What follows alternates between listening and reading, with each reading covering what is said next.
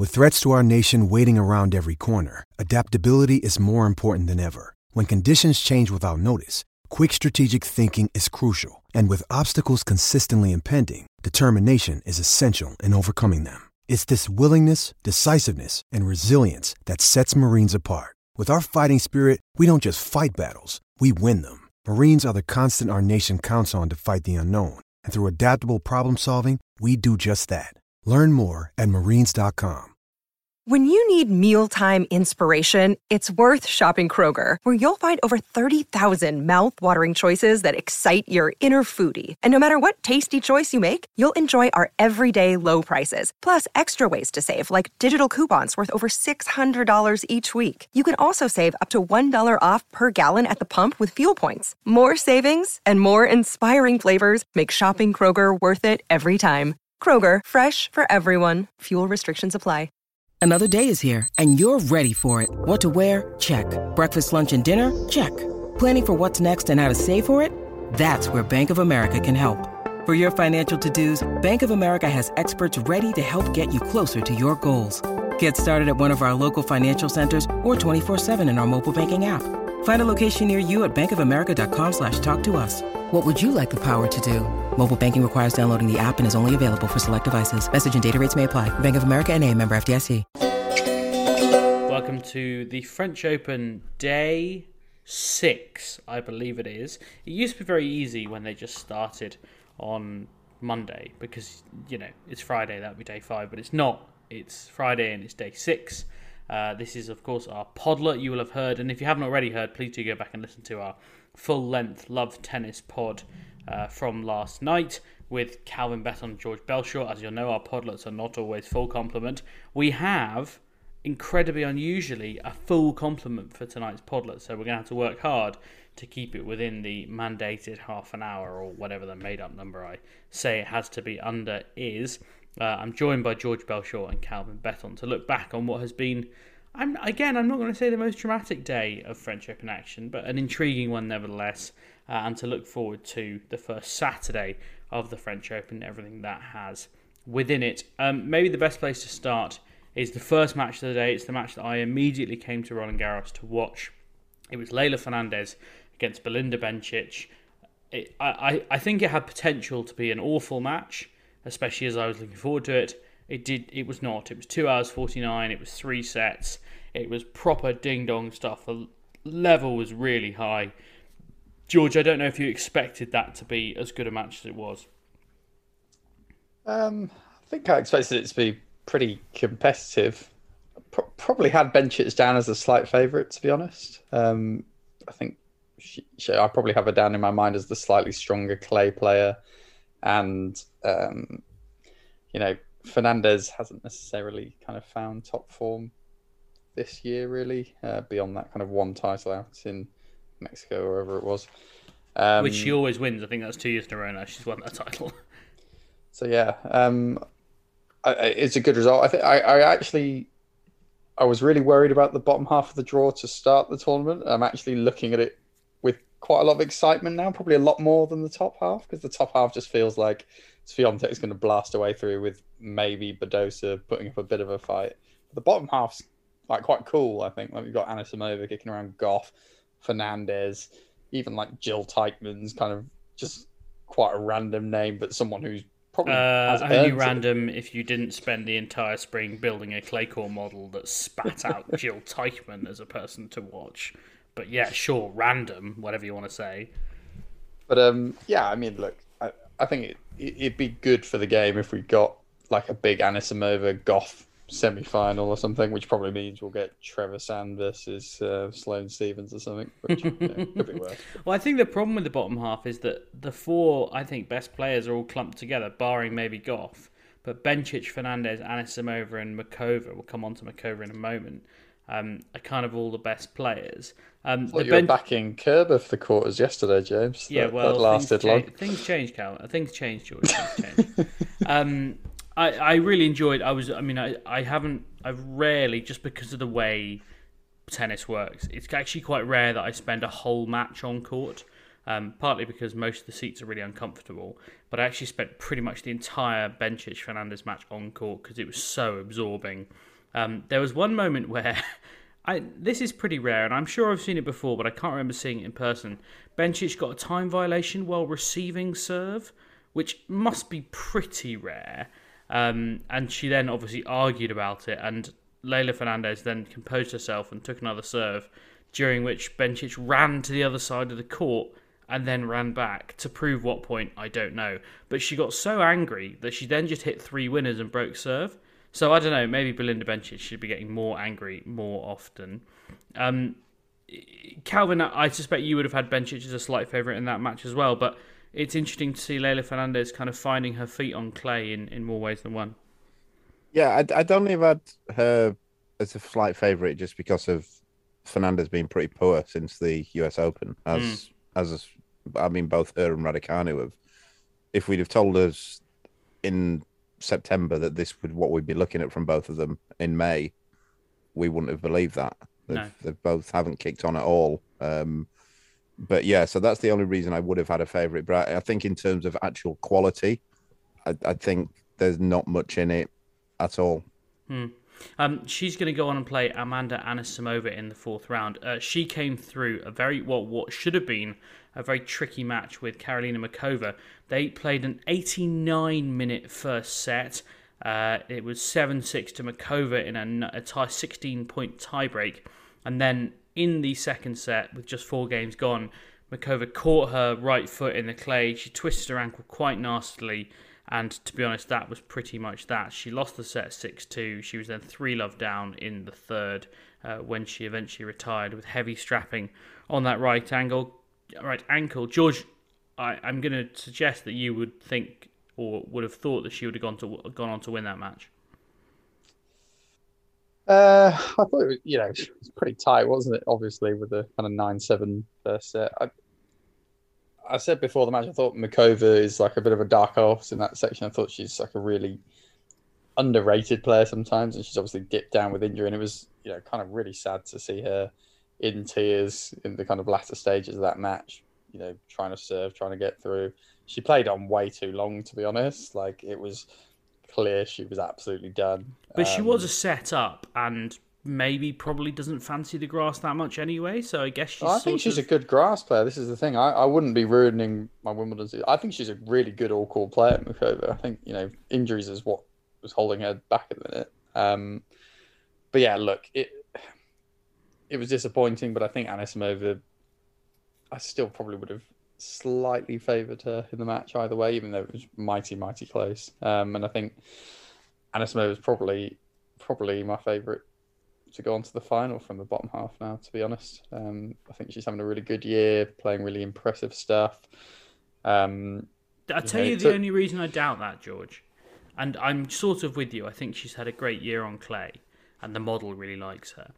But when Muchova got injured, Anisimova went to bits, like properly for like three or four games. She didn't know what to do, and it was just such like a fragile twenty minutes. I was gonna, I was gonna, I was gonna go on to say that, that it, it, did take her a while to work out, but there is something weird, and Calvin will tell you this. You know, it, there is something weird about playing someone injured in tennis. They start like really swinging, going for their shots. They can be quite dangerous, even if not that mobile. And it, it sometimes just takes a few games to you know, kind of work out, right, I need to make this person run. I need to kind of get the drop shots, you know, when you're not 100% sure how bad the injury is at first, etc. I, mm. I, don't hmm. know how clear a view she had of it, but, um, you know, maybe more so in the kind of men's game where they've got the serious, seriously powerful uh, ground slope strokes, etc. It can be really, really hard to play an injured player. But yeah, look, she got the job done eventually, so I wouldn't, wouldn't worry too much about it. I mean, Calvin, you're not allowed to coach on court, but if you were given the chance to coach a player whose opponent has just, you know, turned their ankle. Surely it's not complicated, is it? Um, it's it's a strange mindset because, as George kind of alluded to there, you don't see things in shades of grey when that happens. You see it as black and white. Yeah. You think they're injured. Why are they still playing? How am I not winning every single point? Why can they still run? and you know, in reality, it might just have taken fifteen percent of their movement out which is still quite a lot. But in your own mind, you're thinking this should have taken 100% of their movement out. And you start building pressure on yourself then. Um, but so if you're playing somebody in, who's injured, my sort of advice is always to just play as if they're not injured because Right. that's that's what would get you there because it's you know you can say why aren't you moving them around? But you'd be doing that anyway wouldn't you? Hmm. like why, why would you not, not really any point in tennis if you're going to say don't don't let them move ever. Like so you'd, al- you'd you'd always be trying to move them hit the ball away from them. That's the very basic tactic of tennis. O- o- On the flip side, you've kind of got Muchova desperately popping painkillers, praying she's going to get some sort of boost, and kind of vaguely trying to hang around. Um, for, I think know, she did a great job in fairness. Yeah, she hung around for ages. To be fair, um, eventually, obviously, got too much, and the painkillers just weren't making any difference, which we probably could have guessed quite early on. But yeah, it's- it's, a funny mindset. Without wanting to get into it too deeply, what I found really interesting was it was her right ankle that had kind of been injured, and actually it was her backhand that she ended up struggling on, which, you know, uh, sort of intuitively, I would think right ankle, running to her right, surely that's the problem, but somehow it ended up being the backhand. I, I don't know whether that's me not understanding the technical stuff going on here, Calvin, but my instinct would have been that if your right ankle is injured, running to the back to, to the forehand would have been the problem. I think it's just either side if you're playing with it. I mean, I find it strange that she played on with painkillers because the thing is, when I can understand the painkillers if you've got kind of a little bit of a muscle strain or something like that. Hmm. If you roll your ankle, the ankle swells up, it's no longer stable. It's hmm. not really just about the pain, it's not about being able to play through the pain. You can't put weight on your ankle, else it will roll again, it will keep rolling. Hmm. Um, And so, then you end up doing serious damage, I guess. yeah, and and then it's one of those, isn't it? You can't. Players get slated if they pull out early and they just they just don't even try. But in that situation, there's no real point. Um, it was a brave effort, nevertheless. But uh, yeah, Amanda Anisimova through to the fourth round uh, relatively safely. I mean, she's not cruised through, but um, she is through nevertheless. Uh, she will play, as I mentioned, Leylah Fernandez. Uh, further down, Elise Mertens uh, beats Varvara Gracheva. She'll play Coco Gauff, uh, who pretty much she's old enough to be her mother, quite frankly. Um, There's an enormous age difference there. But Coco Gauff came through the giant killer of the WTA Tour. She beat Kaia Kanepi 6 3 6 4 without really breaking sweat. I mean, Calvin, I know you've been kind of looking at Coco Gauff and saying it's time for her to really make a big impact. She got to the quarterfinals here last year. She's into the fourth round again, and, and she's looking pretty smooth, to be fair. Yeah, I think it's a matter of time. I do. I still think she's a multiple Grand Slam winner. Um, you're seeing a bit of the next generation, aren't we now, coming through with with I guess with Raducanu and Fernandez played the last uh, sorry US Open final, and now you got Anisimova, Gauff. You'd, you'd lump them in there as well. Andreescu's obviously already won one. We're starting to see that that next generation competing there. I guess to a level that it hasn't happened on the men's tour yet. And and I, I watched them playing. as I say, I watched a lot of Fernandez and benches stay. I watched a bit of Gauff Kanepi, and they do.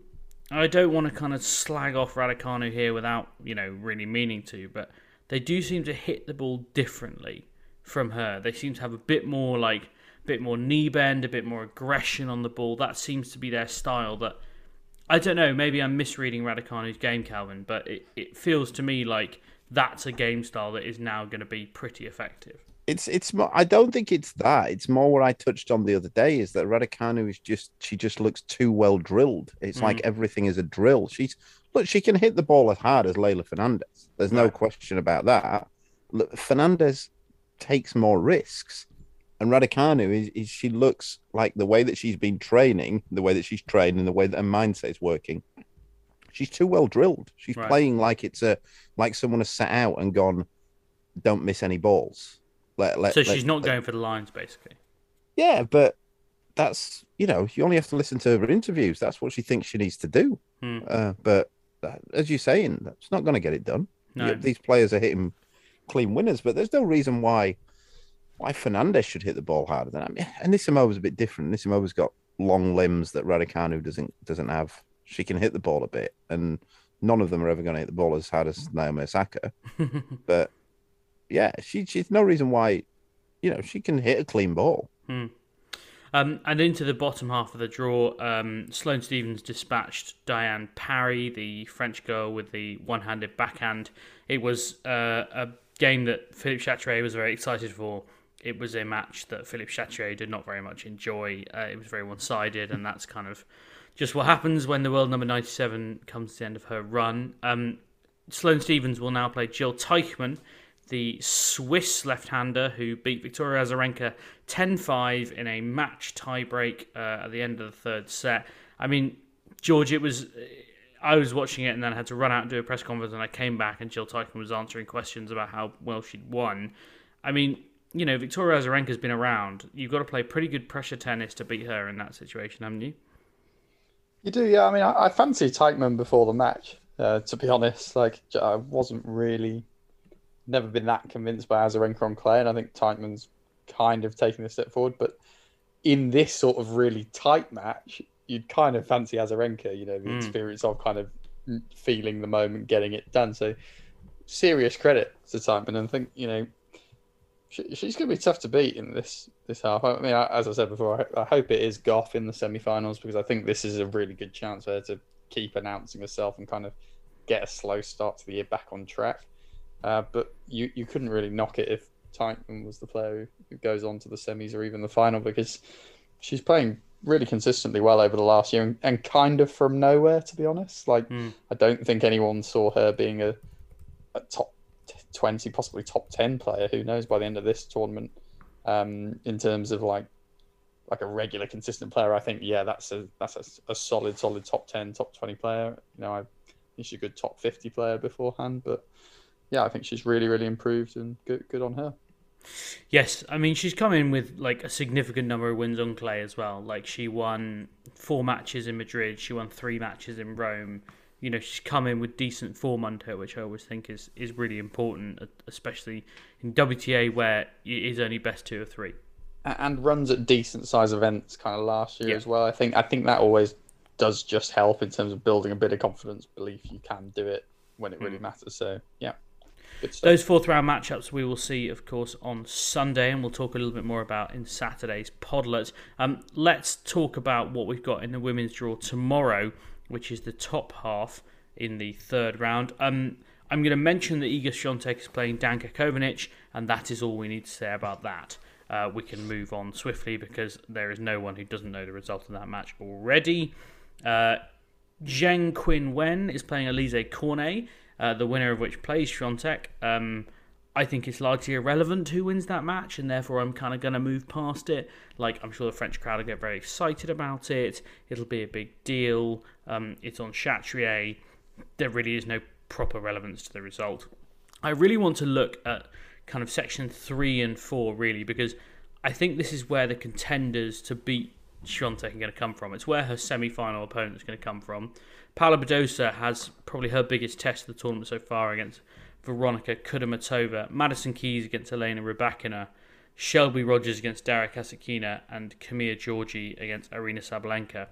If we have to pick from one of those four ties someone to give Swiatek the best game, who do we think it is? Georgie, you go first. Uh, but Badosa, definitely. And um, why? because she's been in really good form over the last year and she's naturally built for the player. I think she's mm. yeah, I think she she's the player I definitely think would kind of give her the best game and also again kind of t- similarly to what I was just saying about Teichmann there, you know, Badosa's been to big finals, big you know, even more than Teichmann, you know, she's really established herself at the top of the game. I don't think she'd be kind of overwhelmed or scared of that match. I think a lot of the other guys in there, you know, okay, Keys has been to a Grand Slam final, but really been quite poor whenever it's been a big, big match in her career. Um, Sabalenka's yet to kind of do it in the latter stages, and everyone else kind of similar. So, yeah, I think uh, Badosa's the one for me. Calvin, if, if if Aryna Sabalenka can come through Camila Giorgi and potentially Daria Kasatkina, I mean, is there any chance that she could blow someone like Swiatek away? No, Good, excellent. no, I agree with George. It's it's Badosa, but Badosa won't test Swiatek either. That'll be straightforward. There's, I mean, Who- Who will test her at this tournament? there's Anyone? nobody. She's she's streets ahead of all the other females in the draw. What what would have to happen for her to lose? Like Injury. Who- No, I mean, no, I said she's streets ahead. There's there's certain players who I think she would be more uncomfortable against. I don't think she'd particularly enjoy playing Anisimova. I don't think she'd enjoy playing Gauff because they're two players. Again, I always come back to this: who she would know from juniors, who who were good players in juniors, so she knows what they can do.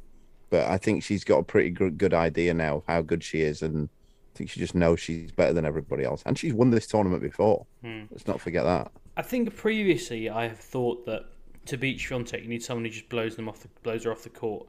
I don't think that anymore. I think the rally tolerance is more important. I think someone who can stay in rallies a longer time with Swiatek is more important than someone who can just take the racket out of her hand. I don't know. That might be total nonsense, but I, I flipped on that a little bit.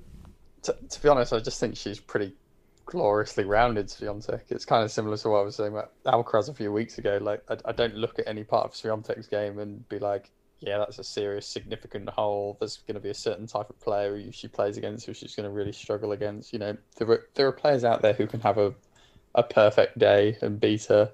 And, you know, she's we saw her lose to Danielle Collins at the Australian Open. Let's not pretend she's not infallible. It's not like she's won every single Grand Slam. This is still a big mental test in the latter stages of a slam. But yeah, she's she's in astonishing form and just looks straight ahead, as Calvin says.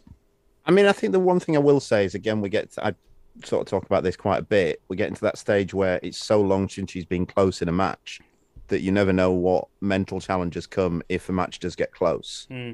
I always I use the it's my Andre Agassi theory. I've said it many times before that one year in the run up to the Australia in, in run up to the US Open, Agassi was in the kind of form that Swiatek is now, where he just he just battered absolutely everybody right through until I think it was either the semi or the final against Sampras, and Sampras won the first set and ended up winning the match in straight sets. And Agassi said in the press conference he'd forgotten how to be losing. He'd forgotten how to play when he was behind in a match, and it and it, and it stuck with me. And that's probably twenty years old. That, um, but I, I mean, I also think that if Osaka's fully fit and in the right straight state of mind at the hard court season, then that's still a, a big threat to her. Yeah, definitely. I mean, yeah, I mean, Swiatek, what's been the toughest match she's had since Australia? Was it Samsonova? She pushed her pretty hard and she took a set lead and Uh, Kerber. lost. I mean, since Uh, Australia, Ostapenko beat her. Yeah. The first set against um was it Osaka? Was that seven five or seven six? And then she ran away with Well, she she did. Six It was Andreescu. She beat seven six right. the other week and then took six love. I think she did the same to Yeah, Osaka. that was it, yeah. No, Samsonova. Yes, she lost the. This is end of April. Lost the first set in a tie break. Won the second one six four. Took the third seven five. I mean, test. we're clutching at straws here. like, very much trying to find someone who might have nearly beaten Iga Swiatek. And then Samsonova went on to lose round one here. So no, no Yeah, threat after I tipped her to win the tournament. Anyway, I mean, only half jokingly.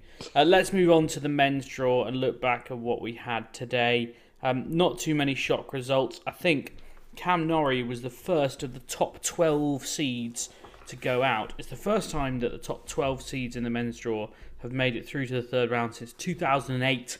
14 years, I'm reliably informed. Norrie is now out, uh, having been beaten by Karen Khachanov in four fairly tight sets. I mean, there's very few uh, one-sided sets when it comes to Cam Norrie matches. George, I've written down C plus for Cam Norrie's French Open. Yeah, I mean, again, I said yesterday I, I didn't think there was much in that match beforehand. Um, they could have played that match again tomorrow, and it would have been the opposite result. I didn't think there was really one way or the other. Just Khachanov was taking the break points a little bit better. Um, I don't know. C- Cam, it, it just kind of feels like he's missing a slam result, doesn't it? Really, I think fifth time in the third round, never been beyond okay, a lot of the other third rounds he's played guys like Rafa and Roger, I think in at least three of those matches. Um, so yeah, yeah, no, with this, as we said yesterday, for a third round draw, getting Karen Khachanov is probably about as good as you're going to get in terms of a seed out there. Um, so yeah, bit bit disappointing to be honest. So it's not a massive criticism week. It's another decent clay court season, etc. But you know, it's always a bit of a what if. But let's be honest, he probably would have lost to Alcaraz next round anyway. So it's not like I was thinking he's going to win the tournament or anything. Almost certainly. It's worth noting that Karen Khachanov is into the last 16 of Roland Garros for the fifth time in the last six years, uh, thanks to Jose Morgado on Twitter for that particular stat. Um, I mean, I, I've been saying for a while that Khachanov is a not a big threat on clay, but he's someone you don't want to play in the first week because he's he's got a good record of getting through those matches. So um, as you say, George, not the, the worst defeat in the world for Cam. I mean, Calvin, do you, do you have anything to add on that? I think I'd give him a bit better than a C. Um, it's not his favourite surface, and Khachanov is a decent player. He's a former top ten player. Hmm. Um, and you know, with with Cam's game style, the way that he plays, there's no guarantees. He's he's a very good player, and he's legitimately a top ten in the world player. But he he against players like Khachanov, it's it's kind of going to be on Khachanov's racket. Hmm. Yeah, seems and, reasonable. And it is worth it's worth saying on that point that to be fair, you know, Cam Norrie had a, a set point, I think, in the third set where Khachanov just landed the perfect forehand right on the line. He went for it on his own serve, took it. And then the next game he broke and flipped it around. You know, we're talking a couple of inches. It caught the outside of the line. That that's the difference in that sort of match sometimes. And fair play to Khachanov, he, he, he stepped up in the big moments as top guys do. So hmm. yeah, no great shame for Cam. No.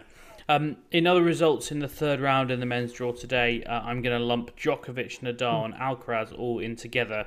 They all won in straight sets. None of them went to a tiebreak. It was very much business as usual. I thought that Alcaraz might get pushed by Korda. Korda never got anywhere near him, realistically. Um, Rafa was broken in his first service game by Botic van der Zandschulp. That was as about as close as he got to being tested. Um, although I did note that he, um, in press, he said, someone said, "Oh, you know, you're playing Felix Auger-Aliassime in the next round. He's obviously coached by your uncle. Like, are you scared of that?" And he said, "No, I'm not. Um, maybe it'd be quite nice to to have a test. It's going to be good test in some ways. That's what I need." And then he kind of caught himself, and he was like, "Oh, but you know, today was a very good test, obviously." And clear, clear, clearly, he did not think that Botic van der Zandschulp's 11 games, or 9 games, I should say, were worth mentioning, George. I'll be pretty surprised right now if the fourth round's any greater of a test, to be perfectly honest. I think he'll wipe the floor with Felix tomorrow. I hope I'm wrong. It'd be nice to, have, to see Felix have a big slam match against one of the, the top guys, but I think Rafa will uh, school him. I gotta say, I found Tony Nadal's comments quite strange because he said he won't be there for the match, um, and he said he said he, he won't be there for the match. He said he'd already told Felix that he won't advise him on how to beat his nephew. And yeah, it's odd, I, isn't it? Yeah, I find it particularly strange in that the position in Felix's career that he is and that he chose to take on Tony Nadal, he's not like somebody who's 100 in the world and he wants to take him to the top 20. He was, t- he was thinking he was like 11 in the world and he wants somebody to take him to winning slams. If you're going to win slams, you're probably going to have to go through Rafa Nadal at some stage. Hmm. And your coach is not going to tell you how to beat him. Yeah, I think it's pretty weird. I mean, Rafa was very kind of blunt about it. It was the first question he was asked and he, you know, it was Rob Moore from the Sun, who's you know very good at asking the direct question. And uh, Rafa said, he said, "Oh, are you not going to talk to him?" And Rafa said, "No, I already talked with Tony." And you know, he was, he said, he said, "You're all going to ask me this, but I, it's very simple. He's my uncle. He won't be able to want me to lose, but he's a professional. He's with another player. Like I don't think that's the right thing to say. I think you can say, yeah, he's a professional. He's with another player, and he's going to do his job." But to say I don't think he'll be able to want me to lose, I think that's weird, George. That doesn't sound like he's being very professional if he's not going to advise the player he's currently working with. Well, exactly. He's not going to watch it. Not, not going to advise. He's not going to watch it.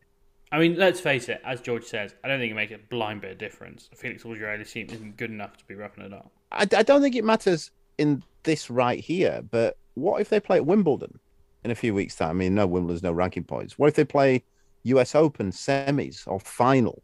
Mm. What are we getting to then? Like, I just I don't see how this that's feasible at all. No. Uh, we'll maybe discuss that a little bit more tomorrow ahead of their match on Sunday. We think that might be the uh, Sunday night match. Um, that I mean, there were no big results. Sorry, George, go on. Maybe we'll do this tomorrow, but I, I just thought the Nadal and Djokovic comments were quite interesting today as well. It felt like they're kind of leading towards, you know, everyone's starting to report, oh, Djokovic and Nadal on course for the quarterfinals. And you kind of alluded to the night match there. I mean, it's quite clear Novak wants that to be a big night match, and Rafa desperately wants to play that in the middle of the afternoon. But maybe Calvin can tell us why that would be tomorrow. Okay, Rafa said it was because of the humidity. He likes the heat, doesn't he? But he doesn't like the humidity. So when it's more humid, the ball fluffs up more, right? And it doesn't bounce as sharply. And, you know, Rafa wants it to be dry and, like, coarse and something he can spin the ball off. And it, I guess it doesn't move as quickly through the air either. Which Yeah, and it's it's cold at night. It's mm. not. Yeah, yeah, I mean, you're there, James. You're there, James. Is it is it noticeably cold at night? Oh yeah, I mean, I take a long sleeve tee with me every day yeah. because it does get chilly at night. You're right. I remember yeah. we were the the French Open, the one that moved to September. I mean, we were all thinking, oh yeah, this tournament's going to really favour Novak because it's cold and awful, and, and Rafa absolutely pumped him in the final. Yeah, yeah Rafa so... spent the whole week before the tournament complaining about the balls, and then absolutely horsed it. So yeah, maybe maybe it's all just just gameplay, but it's a strange dynamic though that because if you think about Nadal's game style in general, he's the chaser. He makes a lot of balls. He's, he wants to keep the ball in play. Doesn't make many errors. But when he plays Djokovic, he has to be the aggressor. Hmm. So the dynamic changes from what he'd normally want. Yes, yes, exactly. And I do also think, like you know, the spin element, the the spit of the Nadal forehand. Like that's so much of what he is hard to play against. Yes, defensively he's brilliant, but he's also a really aggressive player. Like, or he is hard to play when he is the aggressor at least. So there's that as well. Um, we should note the one big upset of the men's draw today. Uh, it was Barnaby Bernabe Zapata Miralles, who I've been telling you about for days because I've picked him in fantasy tennis. I love him. He's a brilliant bloke to watch. He wears his heart on his sleeve. Um, he did when he beat Anton Matusevich in five sets in qualifying for Wimbledon last year. He did when he beat John Isner today. It was proper ding dong. He led the match. He had six match points before he finally sealed it.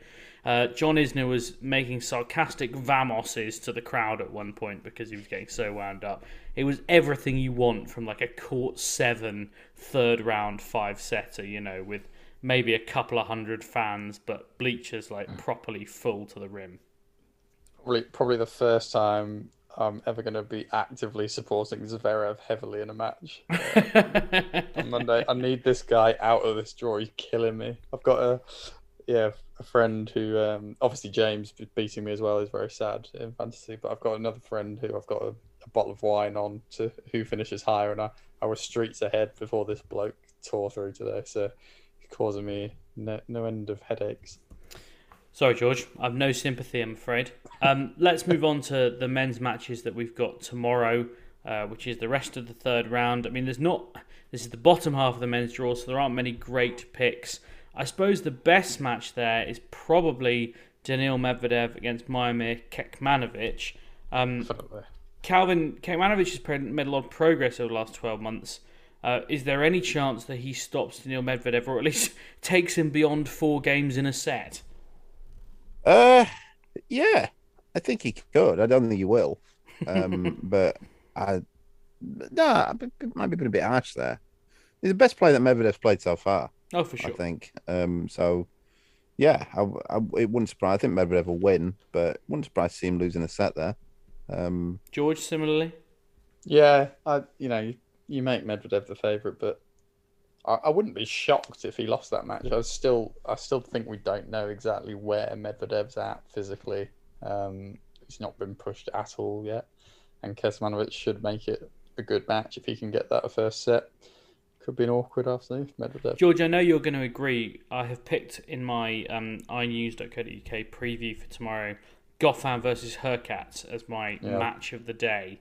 Big fantasy game for me as well. You have Goffin, presumably. I have Goffin, yep, to Goff or to Goffin. You know, they're they're really dragging me along those two, so you can tell I'm very supportive of them tonight. If Um, you try yeah, and take your bias out of it for a minute, how do you genuinely Impossible. think that match looks? Yeah, no, I think it'll be close. Um, I think Goffin beat him a few weeks back. Hurkacz, you know, this is the sort of match he has to has to be winning if he wants to really kind of push on and become a, a top five player, which I'm sure he has ambitions to do. Um, but I think Goffin's doing really well. He's fighting hard. He's looking confident again. Uh, won that title in Marrakesh. I think it'll be close. I, I can see that going five sets and being very long and uh, with lots of ups and downs. Also, if Hurkacz wants to be a top five player, got to get some points because he's losing a lot in a few weeks' time. Well, yeah, puts a bit of pressure on, doesn't it? Yeah, Yeah. And, and yeah, it's exactly the same thing as Denis Shapovalov said that he felt pressure to pick up points here because he knows he's going to be losing quite a lot when it comes to Wimbledon. And yeah, as you say, Hurkacz obviously beat Federer at Wimbledon last year, which um, yeah racked him up a lot of points.